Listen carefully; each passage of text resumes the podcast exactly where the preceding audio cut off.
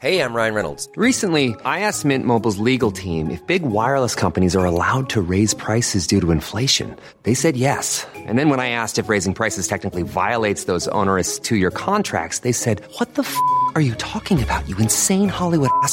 F- So to recap, we're cutting the price of Mint Unlimited from $30 a month to just $15 a month. Give it a try at mintmobile.com slash switch. $45 upfront for three months plus taxes and fees. Promo rate for new customers for limited time. Unlimited more than 40 gigabytes per month. Slows. Full terms at mintmobile.com. Hej och välkomna till Indiepodden numero... Äh, numero? Nej.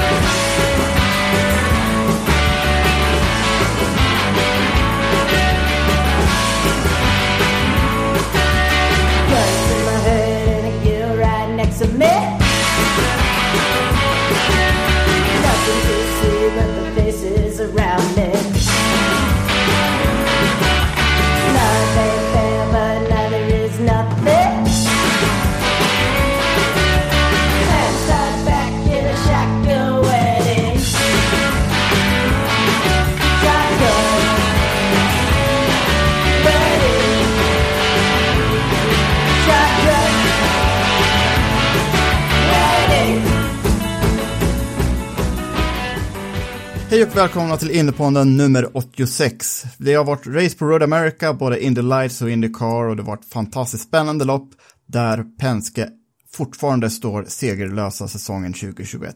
Anna Andersson, eh, vad tyckte du om Road America-helgen? Jag tyckte den var riktigt spännande faktiskt. Eh, både när det gäller Indy Lights eh, och när det gäller Indycar. Eh, fortfarande lite ledsen över att vi inte fick se Felix Rosenqvist med den här helgen. Det hade jag gärna gjort, även om det var kul att se Kevin Magnusson kliva in i hans bil. Mm, ja, Felix verkar ha varit vid go- gott mod men har ont i kroppen fortfarande efter olyckan i De- Detroit. Eh, såg på hans sociala medier att, att de i alla fall blev bjuden på lunch av Marcus Eriksson någon gång i veckan. Bjuden vet jag inte men eh, han De, är... de var and lunch, ja, de var på käka lunch i måndags. Eh, Mm. Och enligt Marcus så var, de, var han i alla fall vid gott mod. Men det, det krävs ju lite mer för att köra Indycar än att vara vid gott mod.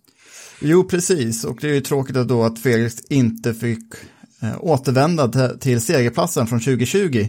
Eh, den här gången så blev det istället Alex Palou som tog hem segern. Väldigt dramatiskt lopp där Joseph Newgarden gjorde allting perfekt tills bilen slutade vara perfekt. Anna, vad var det som hände med Newgardens bil där egentligen? Ja, det är ju en himla bra fråga. Jag har inte sett någon bekräftelse på vad det var, men det kan mycket väl ha varit den här växellådan som strulade för honom tidigare i loppet. Eller vad tror du, Jakob? Ja, det, någonting kring det lär det ha varit, för det var någonting som han kommenterade tidigt i loppet och det var något återkommande, någonting runt tredje växeln, när han skulle växla upp. De kallade att den var fast i emergency mode, när eh, bilen tappade fart där precis mot slutet.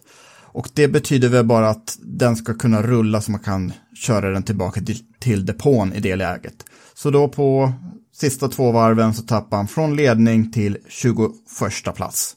Så det går troll i Penskes maskineri, för det här är ju tredje loppet i rad som en Penske bil leder med tre varv kvar och sen så blir det inget resultat alls av det. Eller, Newgarden kom tvåa senast i sista loppet i Detroit, men det hade så lätt kunnat vara tre raka Penske-segrar här.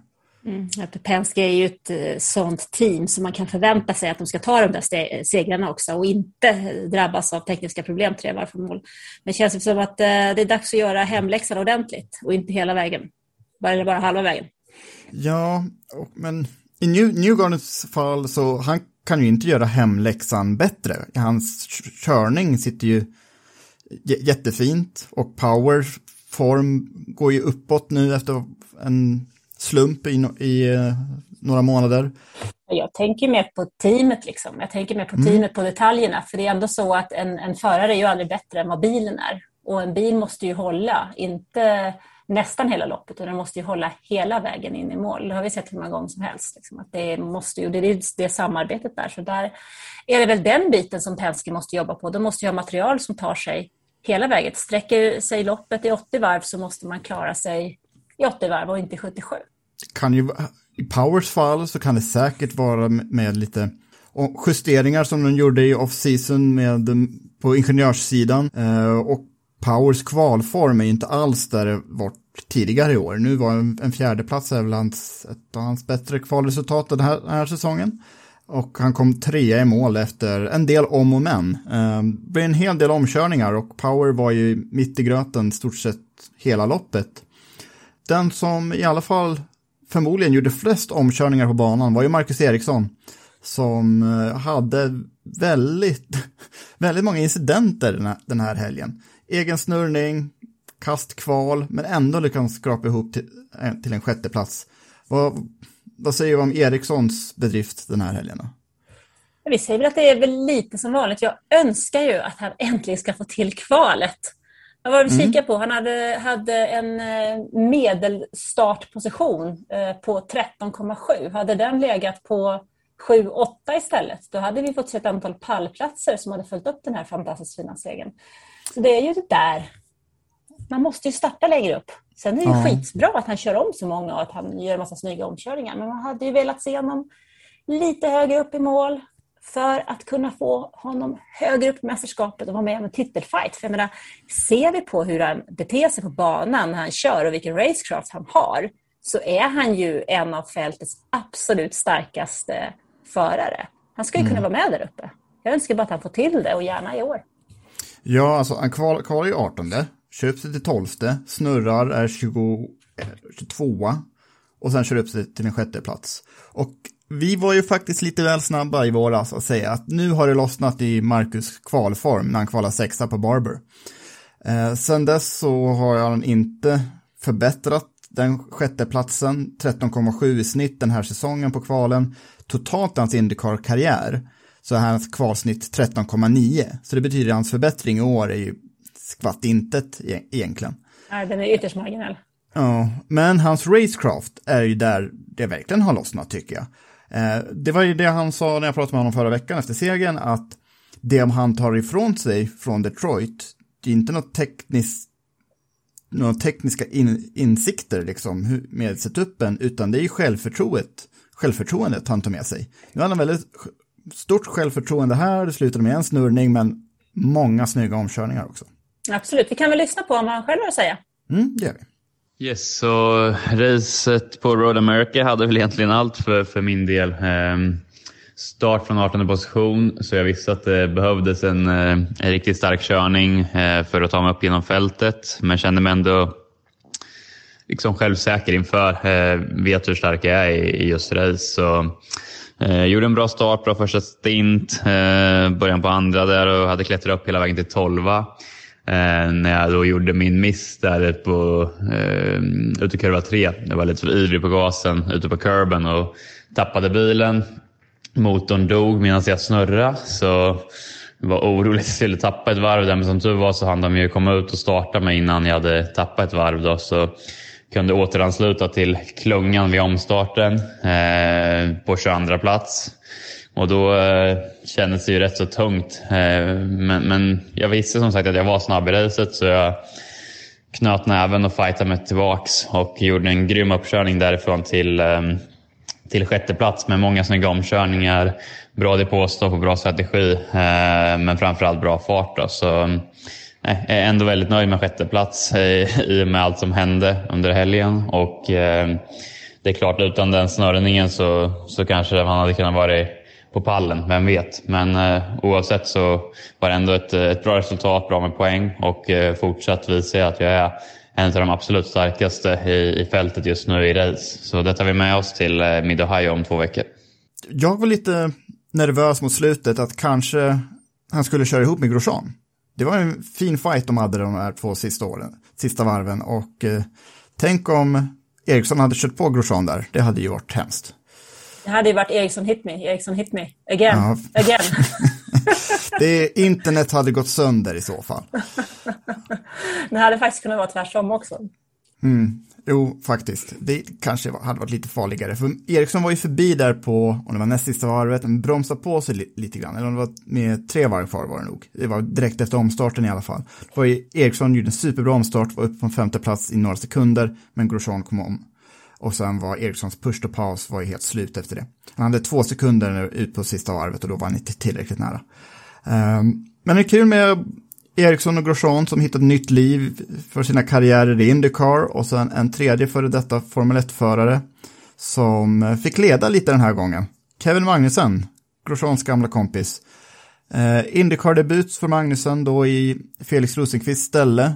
Men det är ett troll i, maskineri, troll i maskineriet hos bil 7 också. Efter att Magnussen fick leda så tog det stopp på banan. Ja, alltså, jag tycker ändå att det var kul att han fick leda med tanke på att han liksom nästan inte hade någon tid överhuvudtaget i den här bilen. Han var ju inkastad. Um, och då var det ändå kul, lite kul att få se honom uh, längst fram. Men vi undrar ju, vad är det med bil 7 egentligen? För mm. förra veckan så var det ju Oliver Askew som också bröt. Är det så att det är någonting som inte riktigt stämmer med den här bilen? Ligger det någonting där om vi kikar mellan Pat Ward och Felix? Det är ju liksom de sju haven mellan dem poängmässigt. Är det någonting mm. där det ligger? Sett till en helt race. Jag tror att eh, kanske kan vara så att eh, gamla Schmidt-Peterson-stallet deras resurser på ingenjörssidan kanske behöver fyllas ut ännu mer. Vi vet att McLaren jobbar lite grann med Formel 1-delen för att få lite nya insikter på den tekniska sidan därifrån, men det är ju fortfarande personalen på banan som gör den stora skillnaden i Indycar. Så ja, det, det, är ju faktiskt en trend som vi såg även slutet av förra året när Askew började tappa ganska mycket mark mot Award, inte bara på grund av skadan utan även loppen när eh, han hade kryat på sig också. Och nu har ju bil 7 tre lopp i rad haft de tekniska problem, en av dem slutade i en, i en vådlig olycka. Eh, Felix har ju på flesta pass i år varit i höjden med Award, men inte på lika många varv. Så att peakpotentialen finns ju där, men det, det, det varslar illa när bil nummer 7 har så återkommande problem. Mm, men när är det en trend då? Är det tre? Eller är det fem? Ja, ja men tre är definitivt en trend. Eh, vad säger man? Fool me once, shame on me, fool me twice, shame on you och sen fool me three times. Ja, jag vet inte ens om det fortsätter då, men det är i alla fall för många gånger. Ja, alltså jag är ju uppvuxen i en handbollshall och där är det ju ett, två, tre för många. Man får mm. inte ta mer än tre steg. Sen då blåser domaren. Och här, så jag skulle nog säga att det är en trend också. Mm. Ja, förhoppningsvis kommer Felix tillbaka till Mid-Ohio om ett par veckor. Uh, och sen favoritbana för honom. Uh, stallet dock. Ja, Robert Wickens kom tvåa där 2018. Han känner inte till några större framgångar för Smith Peterson på just Mid-Ohio. Eh, totalt den här helgen för Smith Peterson, Arrow McLaren. Eh, Award, nionde plats. Vilket är ju okej, okay, men det betyder att han tappar ganska många poäng på Palou i mästerskapet. Palou som nu tar över mästerskapsledningen igen. Så. Inte en jättebra helg för eh, Aaron Aero McLaren SP. Nej, så får man väl säga. Men samtidigt så, ehm, jag tycker att i Indycar så är det ju så väldigt, väldigt mycket poäng i omlopp. Det är ju inte riktigt som i, i Formel 1 där det är liksom här 25 poäng för en seger och så, så fallande skala eh, och ett poäng för snabbaste varvet. I Indycar så, så får du ju, har du större möjligheter att ta poäng. Så även om det nu skiljer en vad är det, 28 poäng eller någonting sånt där i toppen så tycker jag det är för tidigt att säga liksom att ja, det är avgjort. Även om det nu är halva säsongen, men även Scott Dixon som har 296 poäng i förhållande till Alex Palou 349, så det kan svänga igen. Ja, absolut. Och i Indycar får ju alla som kom, kommer till start poäng också. Eh, så liksom bara man slår sin konkurrent oavsett vilken plats på banan. Det kan vara en fight mellan 16 och 20 plats. Bara man är, är där och slår sin konkurrent så eh, kan, man, kan man vända på steken ganska fort i, i det här mästerskapet. Mm. Över, överlag, det är ju fortfarande otroligt ovisst. Eh, liksom varje lopp. Nu, Palou, Hurta, Power. Alla startar i topp 5, men annars Dixon klättrade från 13 till 4. Han var ju lite under isen i början av loppet. Eh, Marcus har vi nämnt eh, från 18 till 12 sist, sexa i mål. Takuma Sato gör också en rejäl klättring från 20 plats och skadad bil tidigt i loppet. Han var nära att köra in, in, in i Marcus där när eh, han faktiskt träffade Connor Daly istället. Det var lite, det var lite, lite tur där alltså för Marcus. Ja, väldigt, väldigt likt Sato, men han kom i mål på en åttonde plats. Och sen eh, Max Chilton gör sitt bästa Indycar-lopp på fyra år. Hans första topp 10-placering alltså sedan 2017. Han kvalar 22 Ledde han något varv också? Jag tror faktiskt att han hade något varv i ledningen. Han ledde näst flest varv i hela loppet. Ja. Mark Chilton ledde sju varv, kom i mål som tia. det är lite lustigt, men eh, Newgarden ledde 32 och sen var det en, handfull åt eh, ett gäng andra förare. Christopher Magnusson som ledde sex varv. Så, ja, Men trots, trots den fantastiska placeringen att han ledde sju varv så ligger faktiskt ändå Rosenqvist som inte ens var med före honom i sammandraget. Så, att, Ja, Okej, ja. Det, det, det säger ju lite mer om Chilton, Chilton ändå. Men precis, det händer så mycket i Indycar bara under ett lopp så är det ju så otroligt mycket ja, följetonger att följa. Och hur många omkörningar hade vi? Eh, vår kollega Ronny Larsson Miles räknar dem alla för hand. Eh, nej, gjorde, nej, det gjorde han inte. Men för då hade jag inte litat på dem man hade räknat för hand, det kan jag ju säga. Nej, men han hade tagit reda på att det var så många som 231 omkörningar på banan, varav 194 för position på de här 55 varven bland 25 förare. Det skulle vara intressant att ha- något liknande data från Paul Ricard, men Formel 1 är lite långsammare på att publicera sånt här och det måste göra från tredje part, så det har vi inte riktigt. Medan Indycar publicerar sånt, sånt här eh, rejält med data på deras hemsida bara några timme efter mål. Eh, Paul Ricard som i och för sig, bra, bra lopp i Formel 1 också igår. Eh, men jag kan tänka mig att det är fortfarande långt ifrån 231 omkörningar på banan där. Jag kan en snabb knapptryckning kolla hur det var förra året faktiskt. Så jag tror inte att vi var ens i närheten, av, eller förra året, då körde de inte ens, då var de definitivt inte i närheten av någonting. Men eh, jag vet att jag skrev den där siffran i bloggen. Yes! Hör och häpna! År 2019, 25 omkörningar. Okej. År 2018, 48. Ja. ja, men du ser, Paul Ricard är ändå inte en jätteannorlunda bana från Road America, mycket slätare i och för sig, men liksom en snabb, ganska platt road course utan några så här korkskruvesvängar. Så det kan man nästan... Vi kan konstatera att det är betydligt, betydligt fler, men vi vet ju också varför. Det är ju fruktansvärt svårt att köra om de här F1-bilarna, herregud. De väger ju liksom 700 kilo och de är breda som lastbilar och jättesvårt att suga sig nära så att du kan komma om. Ehm, Så att det finns ju en anledning till att man gör den här stora reglementesförändringen till nästa år och det är ju just det att man vill ha mer spänning på banan och fler omkörningar. Annars tycker jag faktiskt att F1-loppet var riktigt, riktigt bra Ja, jo. den här veckan. Det, det är ju också en mästerskapsfight men väldigt annorlunda karaktär mot den i Indycar. I Indycar liksom, då, ifall Palou kom i mål som femma, så då har han räddat många poäng. If- Ifall Verstappen kommer femma nästa vecka i Österrike, då har han förlorat väldigt många poäng. För han kan ju i princip anta att Hamilton kommer vara före honom då. Medan eh, för Palous del, ifall han kommer femma, då kan han nästan anta att Ward har varit bakom honom. Så otroligt tätt där i, i det här mästerskapet, med så många som är så konkurrenskraftiga. Mm.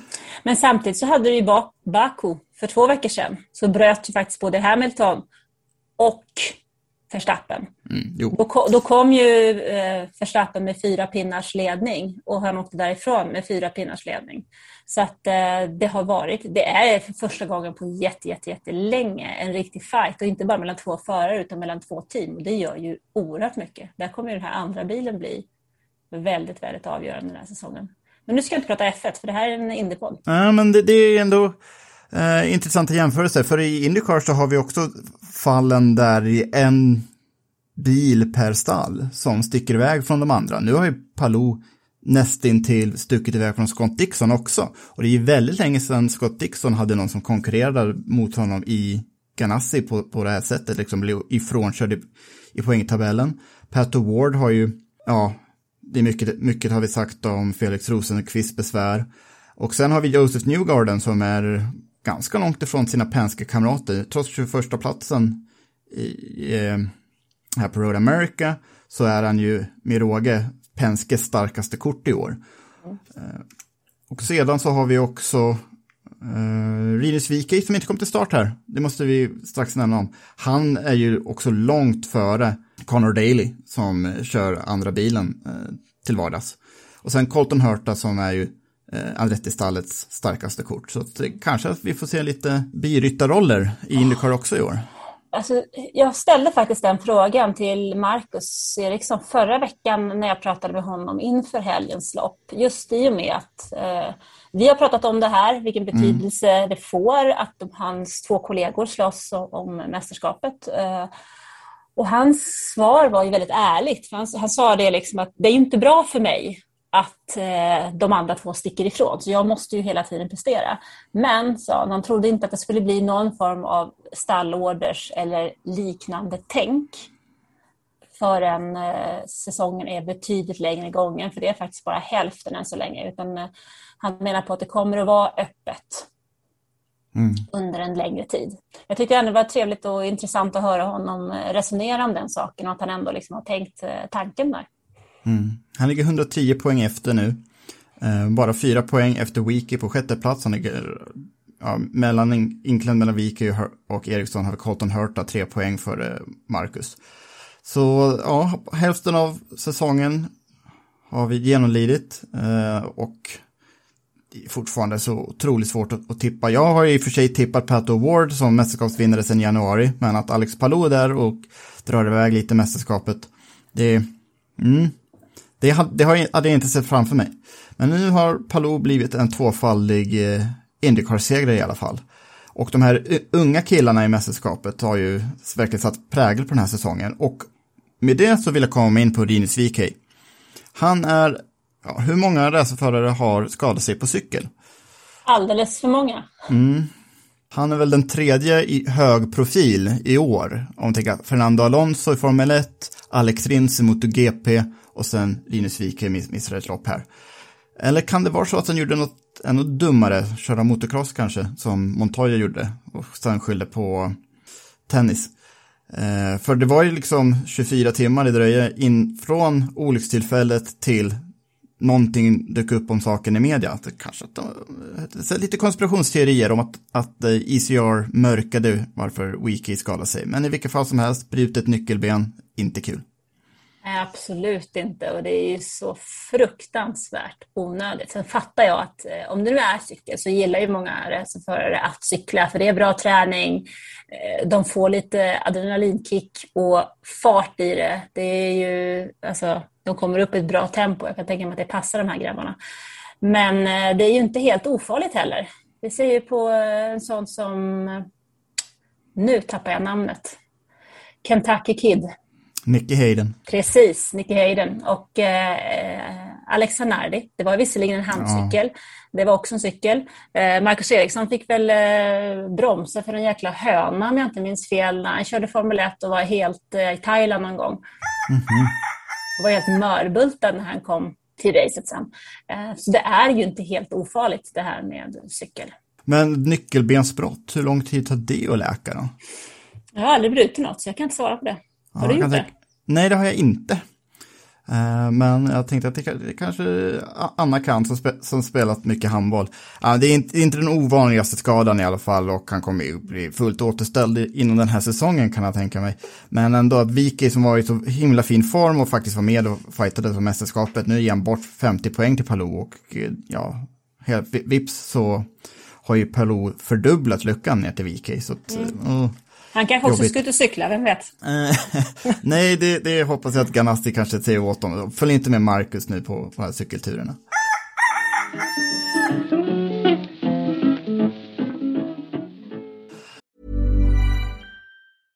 Hey, I'm Ryan Reynolds. At Mint Mobile, we like to do the opposite of what Big Wireless does. They charge you a lot, we charge you a little. So naturally, when they announced they'd be raising their prices due to inflation, we decided to deflate our prices due to not hating you. That's right. We're cutting the price of Mint Unlimited from $30 a month to just $15 a month. Give it a try at mintmobile.com slash switch. $45 upfront for three months plus taxes and fees. Promo for new customers for limited time. Unlimited more than 40 gigabytes per month. Slows. Full terms at mintmobile.com. I'm Sandra, and I'm just the professional your small business was looking for. But you didn't hire me because you didn't use LinkedIn jobs. LinkedIn has professionals you can't find anywhere else, including those who aren't actively looking for a new job but might be open to the perfect role, like me. In a given month, over 70% of LinkedIn users don't visit other leading job sites. So if you're not looking on LinkedIn, you'll miss out on great candidates like Sandra. Start hiring professionals like a professional. Post your free job on linkedin.com/people slash people today. Äh, men den som tog över från Wiki då, det var ju Oliver Askew som eh, nu när han liksom fick tid i bilen så är han ju med. Han är ju snabb nog för att köra Indycar, absolut, det visste jag om. Men alltså att han är ju liksom på, på Wikis nivå på en gång. På träningarna var ju en topp fem redan från början. Så Vik, eh, Askew stärker sina aktier den här helgen, även om det inte blev ett jättefint resultat. Han fick leda några varv och kom i mål som tolva. Eh, Men Askew, ja, han stärker sina aktier väldigt mycket och kanske så att ECR tittar på honom för att köra eh, den där andra bilen som ja, farbror Ed Carpenter själv kör på valerna, men kanske att Askew kanske får ta Dailys roll nästa år. Mm, det hade ju glatt mitt eh, Ystad-hjärta. Han är, hans mamma är ju faktiskt härifrån Ystad, där jag bor. Så förhoppningsvis inte heller sista gången som vi ser Askew på banan i år. Många stall försöker ju sätta in så här tredje bilar. Rahal-stallet gjorde det förra helgen i Detroit och nu var det Dale Coin Racing med Rick Ware som satte in Cody Ware, alltså Rick Wares son, i bil nummer 52. Och Cody Ware gör helt okej ifrån sig i sitt första Indycar-lopp. Han är ju inte någon supertalang och han är ju överlägset störst i Indycar-fältet. Liksom byggd som en brottare och 1,93 lång. Men, Överlägset störst. jo men det får man ju lov att säga, liksom, när man ser på flesta racerförare, de är ju, det är ju väldigt skinny grabbar. Ja, Men det är kul att någon som liksom wears storlek ändå. Ja, men absolut. Jag vet inte hur många gånger jag har känt mig som en jätte när jag har gått omkring i depån med mina 173 centimeter. Så att, eh, mm. Jo, men det, det är ju lite av ett problem i motorsport överlag, att man måste vara liksom född fysiskt rätt egentligen. Vilken sport är det inte det i? Alltså, så är Jo, det ju överallt. sig, men- Det är ju, visst, du hittar en, en, en Zlatan som spelar fotboll, visst.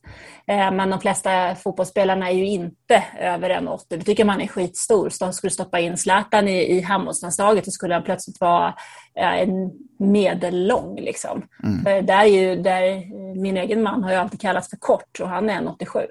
Och han ser Ja. alltid skitliten ut. Liksom. Så att, och det är ju likadant, tittar du, tittar du andra idrotter, Usain Bolt, en av anledningarna till att han var så himla bra, det var ju hans storlek, de Mm. benen liksom. Och därför jag sa, han är byggd som en brottare. Ja, precis, Karelien kanske. Mm. Och, alltså, och Cody Ware gör inte bort sig på banan, orsakar inga gulflaggor. Jämnsnabb med Jimmy Johnson och Dalton Kellett. Så helt okej, godkänt från Cody Ware. Han kommer ju inte slåss om uh, topp 5-placeringar, men han är ju varmt välkommen tillbaka för att utöka fältet eh, med en extra bil igen. Så vi hade 25 bilar på griden den här gången också. Eh, och sen, vad har vi mer för utropstecken den här helgen? Vi har, vi har gått igenom en hel del, så vi kanske ska gå igenom resultatlistan då, Anna. Det tycker jag, det kan du få dra. Alex Palou vann ju alltså för Colton Hurta. Hurta lyckas på något sätt vara lite osynlig, var inte med i, i eh, snacket om segern riktigt, utan han blev ju frånkörd av Palou och Newgarden hela loppet, men räddade en andra plats. Will Power trea, Skit, eh, Scott Dixon fyra, Romain Grosjean femma för Marcus Eriksson, Alexander Rossi, Takuma Sato, Patricio Ward och Max Chilton var då de som kom in i mål på i topp 10. Oliver Askew då 12 och Kevin Magnussen 24. Intressant här ändå tycker jag, det är Newgarden, han låg ju i ledningen himla länge och rasade ner till plats 21. Men killen är ändå fyra i mästerskapet och han är ju den enda av, av eh, toppförarna, bortsett då från Simon Pagenaud som är femma, som faktiskt inte har vunnit något race i år. Så att skulle han få till det, jag- menar så långt från täten är han faktiskt inte. Och vi vet Absolut ju inte. vilken fantastisk spurt som han gjorde förra året. Mm. Han har två andra platser hittills i år på stadsbanan i St. Pete och i Detroit. Och nu, var, nu förlorar han ju liksom 30 poäng, lite drygt till och med.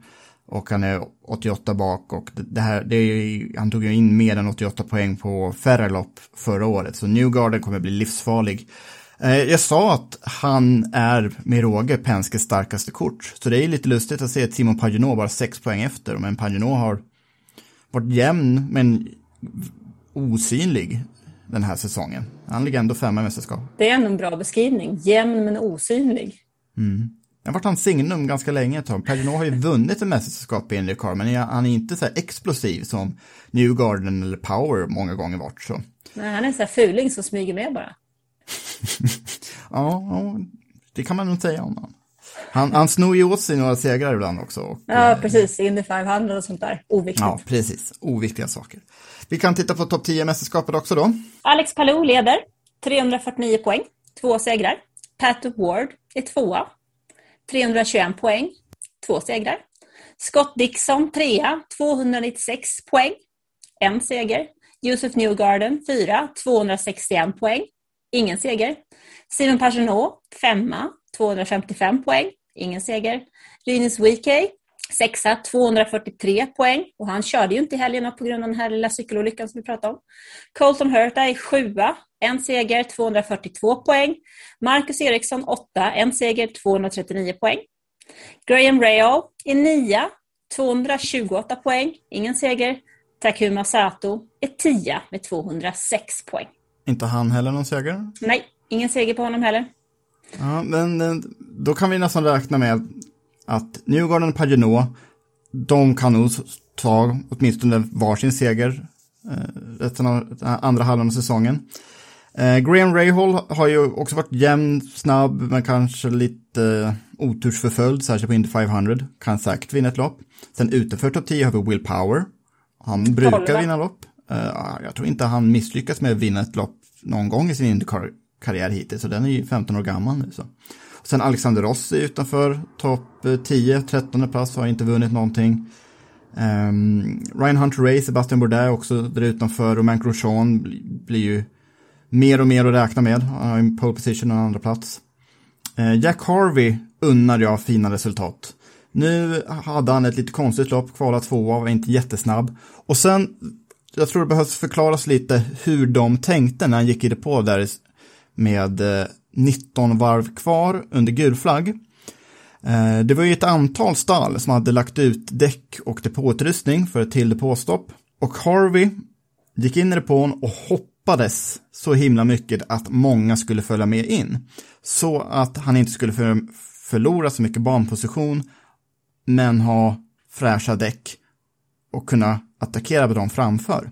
Jag tror inte tanken var att de skulle klara 19 varv på en tank när eh, 16 varv var det absolut längsta man kunde komma. Det var vad Scott Dixon gjorde sista stinten.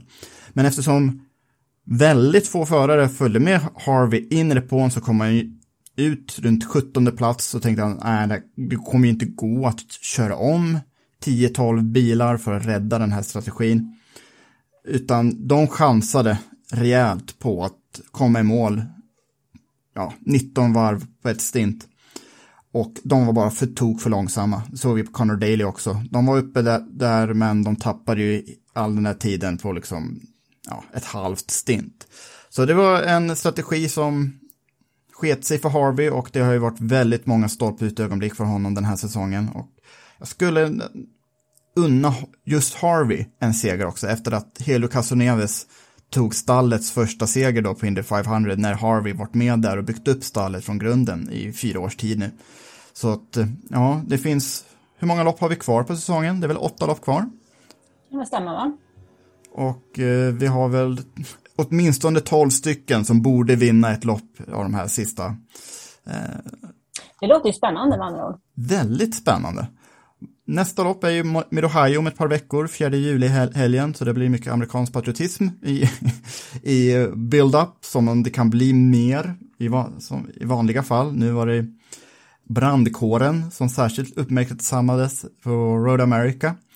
Eh, men det är ju en favoritbana, i alla fall hos mig. Vad tycker du om Mid-Ohio då? Ja, men jag gillar också den faktiskt. Um, och jag, jag, hoppas ju verkligen att Felix är tillbaka. Mm.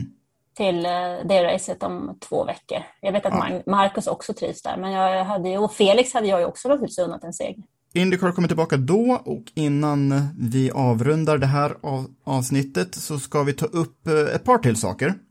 Eh, vi fick en lyssnarfråga här, om veckan om Indycar-bilarnas bromssystem som vi diskuterade lite kring efter Felix olycka i Detroit. Mm, det fick vi. Eh, frågan löd så här. Är ni verkligen säkra på att Indycar har break by wire? Jag hittar ingen info om, alls om hur bromssystemet ser ut och finner det ganska otroligt att Indycar använder så avancerad teknik när resten av bilen beskrivs som traditionell. Ja, och det är ju sant att på Indycars hemsida i den här 101, liksom lär känna Indycar, så står det ganska avancerad information om hur bilen är byggd, Eh, alla specifikationer man kan leta efter, men nästan till ingenting om just bromssystemet. Du vet ju att gassystemet är ju throttle by wire, eh, avancerat som det ska vara i en Indycar-bil. Men vi fick lov att eh, ta in lite experthjälp för att svara på den frågan, så vår vän Ronny, han hade Mattias Jönssons nummer i telefonen, så vi skickade vidare den frågan till Mattias Jönsson som svarade så här. Det är ett vanligt hydrauliskt two-circuit-system. Eh, framaxeln på ett och bakaxeln på ett annat, så du kan justera bromsbalansen framåt eller bakåt. Vi får inte ha proportionsventiler heller, så det är ganska basic. Eh, och Mattias kommenterar också att han, han, vet inte vad som hände med Felix, men att det, det, var, det kan ha varit två problem, liksom, tyckte han, att se sig från eh, bilderna. Det kanske är någonting i mekaniskt i pedalboxen, eh, tänker ju då en Indycar-ingenjör om vad som hade kunnat, kunde ha hänt där. Eh, så det är lite old school med bromssystemet i Indycar alltså. Så Eh, tack Johan för den, den frågan eh, och det är alltid kul att få anledning att rycka tag i Mattias Jönsson också. Och sen, sist men inte minst, vi ska gå igenom lite Indy Lights också. Linus Lundqvist i farten, men inte jättemycket i farten den här, den här helgen, så... Han hade väl inte sin bästa helg, så kan vi väl eh, lugnt eh, uttrycka saken, eller? Ja, faktiskt. Det är för första gången i hans USA-sejour börjar det se lite svajigt ut för Linus. Men han sparade en massa poäng i alla fall för Kyle Kirkwood och David Malukas, hans eh, främsta konkurrenter. De hade inte heller toppenhelger. De vann varsitt lopp men hade varsitt skräplopp eh, vid sidan om, eh, sidan om det. Och Linus kom i mål en fjärde och en femte plats. Så mm. han tappar lite poäng i mästerskapet men inte så hemskt mycket. Nej, han är fortfarande trea eh, och det är väl åtta poäng va? fram till ledningen. Mm. Eh, så det är ju inget att snacka om. Liksom. Och han har samma poäng som Kyle Kirkwood som är tvåa. Så det, det var väl en bra helg att ha en dålig helg på, så kan man väl säga. Jo men faktiskt, och efter alla framgångar förra året så fick han ju aldrig träna på att, att rädda poäng så här. Nu såg det ut som i första loppet att däcken nådde stupet. Eh, särskilt i hans del. Och Road America är en bana där däcken slits ganska rejält. Och det syntes i de här lite extra långa eh, Indy-Lights-loppen. På kilometermässigt så måste det här vara det längsta roadcross-loppet för dem. 20 varv, 20 gånger 6,5 kilometer. Så då lärde sig han sig läxan, spara på däcken. Det gjorde han i race 2, körde lite mer konservativt i början av loppet och eh, rullade in på en femteplats efter kvalat sjua. Så, ja, kom vi sen till en bana där han körde förra året, Mid Ohio, så och då förhoppningsvis så kan han tjäna poäng snarare än att rädda poäng då. Ja, men alltså det är ju så här, det, är ju, det, är ju, det handlar ju om att vara jämn och inte ha några riktiga dippar. Alltså, ja. Man ska ju ha ett jämnt resultat. Det är som Johan Kristoffersson i, i eh, VM i rallycross det gäller ju att ha topparna men inte dalarna. Han är ju mm. expert på det där med att, rädda poäng och kliva ut som mästare i slutet. Så att, eh, varför skulle inte Linus klara av det? Precis, särskilt när Malukas gör igen konstiga manövrar på första varvet, andra eh, loppet i år som han faktiskt krokar ihop en konkurrent på första kurvan och första varvet. Men Malukas leder mästerskapet då, och, men i, i princip så är det ju dött lopp fortfarande mellan de här tre som är särklass i årets Indy Lights-fält, alltså David Malukas, Linus Lundqvist och Kyle Kirkwood. Det blir en spännande fortsättning där också. Vi har mycket att se fram emot. Nu. Absolut. Mm.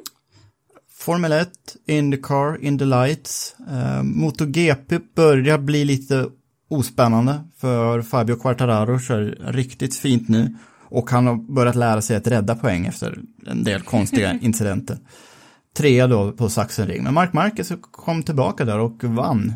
Lite tursamt för det började, började regna men inte regna så de var eh, Alessi Spargaro backade av men Marcus gjorde det inte. Och, eh, började regna men inte regna? Ja, i MotoGP har man ju en flagga som viftas som säger åt förarna att det regnar, nu är det okej att gå in i depån och byta cykel. Eh, men om vi ser på varvtiderna så det dippades ju inte överhuvudtaget. Men Aleix Espargaro som låg bakom Marcus, han, tapp, han var den enda som backade av lite grann. Så Marcus fick ju en två sekunders lucka som han sen höll till Miguel Oliveira resten av loppet. Eh, Så jag tror ifall Espargaro inte hade hållit upp Oliveira under bara de där två varven när det kanske regnade, då tror jag att Marcus hade fått svårt. Men kul att han är tillbaka på riktigt i alla fall. Nu har vi kommit in på MotoGP också och det det var härligt. Jag gillade mest uttrycket regna men inte regna som har bott i, i norra Tyskland i 14 år. Och där jag kan säga att där finns nog alltså fler ord för typer av regn än för någonting annat. För det Jaha. finns så många olika typer av regn. Ja, men ja, jo visst, det kan jag förstå. Eh, Och det borde man ju nästan ta åt sig när man gillar motorsport i Tyskland också. Undrar, undrar hur många regn, eller olika ord för regn den lokala dialekten runt Nürburgring har till exempel. Den har nog ännu fler, fast jag kan tala om för att eh, i eh, Flensburg där jag bodde sist, där var det, det regnade nog varje dag på något sätt. Mm. Men alltid olika. Ja, får byggas en racerbana där tror jag då. Nej, nej. Då nej. blir det bara regnflagg. Men du, vi får faktiskt inte glömma att nästa helg så är det Formel 1. Men det är också Safari-rallyt. Och vi har Oliver Solberg med i VRC igen. Den Ja. får vi inte missa. Mm. Safarirallyt, det var länge sedan. Ja, det är skitlänge sedan. Alltså, det är, Det är väl 20 år sedan det kördes i VM eh, se- senast ja, någonting sånt. 19 tyckte jag såg någon siffra på, om jag minns rätt. Men det är ju jättekul. Han fick ju inte Mm. chansen när han skulle kört på Sardinien senast, för pappa hans fick covid, så han fick sitta i karantän i Portugal länge, Oliver. Men nu får han äntligen tillbaka till den bilen. Och det är lite häftigt med tanke på att förra gången han körde så var det ju snö, is, Finland. Det lär vi inte få den här helgen. Ja, verkligen. Norr om polcirkeln och nu ner till ekvatorn runt Kenya. Ja, så och, eh, ja, glöm inte att lyssna på vår drive-through med eh, Oliver Solberg som vi släppte tidigare i år. Eh, annan racing nästa helg är ju också Imsa, Watkins Glen, Rasmus Lind är i farten. Eh, Jag tror att det här är ett av enduroloppen, så han borde vara med i stora klassen då. Eh, Så även om det inte är någon Indycar så är det fullt upp. Hoppas ni hänger med och så lyssnar ni på Indypodden när vi ska eh, snacka igenom den gångna helgen också, men också snacka upp Mid-Ohio då som kommer bli, vara om två veckor. Så med allt det här sagt eh, ska vi ta och passa på att tacka våra samarbetspartners då. Det tycker jag absolut vi ska göra. Och det gör du så himla bra, så du får jättegärna göra det igen. Ja, Automotorsport, tack så mycket. Tico Racing Shop, tack så mycket. Och glöm inte att läsa Anna Anderssons blogg också på Aftonbladet. Aftonbladet. Så Ja, heter bara det. en sån sak. Tack så mycket hörni. Hej då. Hej, hej.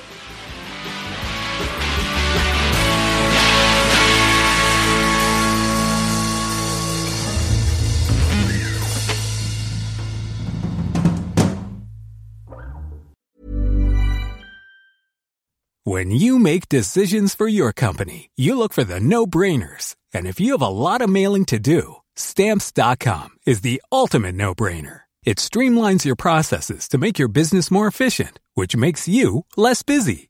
Mail checks, invoices, legal documents, and everything you need to keep your business running with stamps.com. Seamlessly connect with every major marketplace and shopping cart. Schedule package pickups and see your cheapest and fastest shipping options from different carriers with rates up to 89% off USPS and UPS rates. And with the stamps.com mobile app, you can take care of mailing and shipping wherever you are. Make the same no-brainer decision as over 1 million other businesses with stamps.com. Sign up with code program for a 4-week trial plus free postage and a free digital scale. No long-term commitments or contracts.